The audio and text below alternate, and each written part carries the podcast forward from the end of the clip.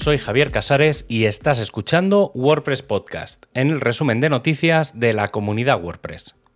En este programa encontrarás la información del 19 al 25 de junio de 2023. El límite es el cielo, aunque en realidad eventos más baratos y reducidos es lo que finalmente plantean las WordCamp Next Generation, eventos más en la línea de lo que tradicionalmente han sido los WordPress Day y de los que han salido 8 proyectos piloto.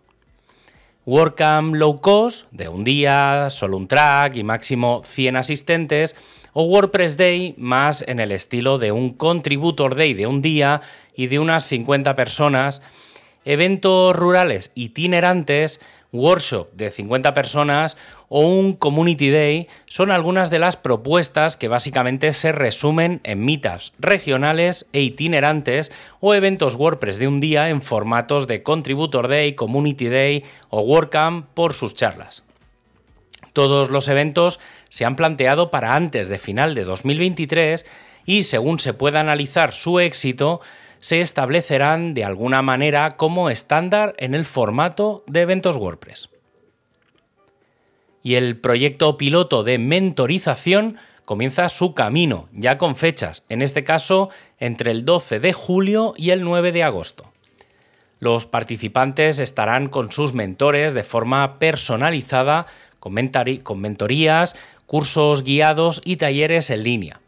El objetivo es que los nuevos voluntarios aprendan a moverse por la comunidad WordPress, conocer los proyectos de los equipos y mejorar su experiencia contribuyendo con el proyecto de código abierto, pudiendo crear una red de contactos tanto a nivel personal como profesional.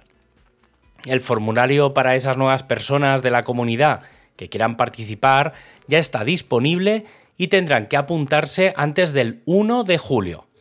La implicación debería de ser de cuatro horas a la semana durante unas cuatro semanas. Se acerca WordPress 6.3 y una duda que vuelve a surgir es la del soporte beta de WordPress con las últimas versiones de PHP. Aunque WordPress en cada versión se asegura que no haya errores graves de compatibilidad con PHP, en cualquiera de sus versiones, no siempre se puede dar un soporte completo, pudiendo generar errores, y esto ha llevado a plantear qué significa ser compatible. La nueva propuesta no se basa en la calidad del código, sino en el uso de las versiones de PHP que deberán tener un mínimo de distribución del 10%, además de la resolución de todos los tickets que no se hayan marcado como incompatibilidades documentadas. Lo que no cambiará es la retrocompatibilidad, algo que también ha de ir en línea de subir versiones muy antiguas de PHP. Siguiendo esta regla, WordPress 6.3 debería dejar de ser beta compatible con PHP 8.0 y PHP 8.1 quedando únicamente PHP 8.2 en ese limbo de compatibilidad beta. El equipo de Performance ha lanzado Performance Lab 2.4, que en su próxima versión eliminará el soporte a SQLite, dando ya paso a su plugin independiente.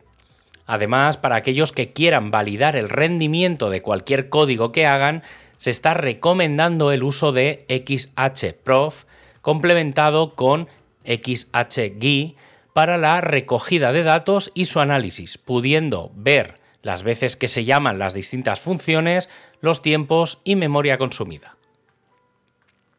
El equipo de diseño ha presentado algunas ideas nuevas como la gestión de la creación de patrones desde el propio sitio de cara a WordPress 6.3, además de algunos ajustes visuales también se están explorando opciones para la navegación de las plantillas y los paneles de la pantalla principal en el editor del sitio.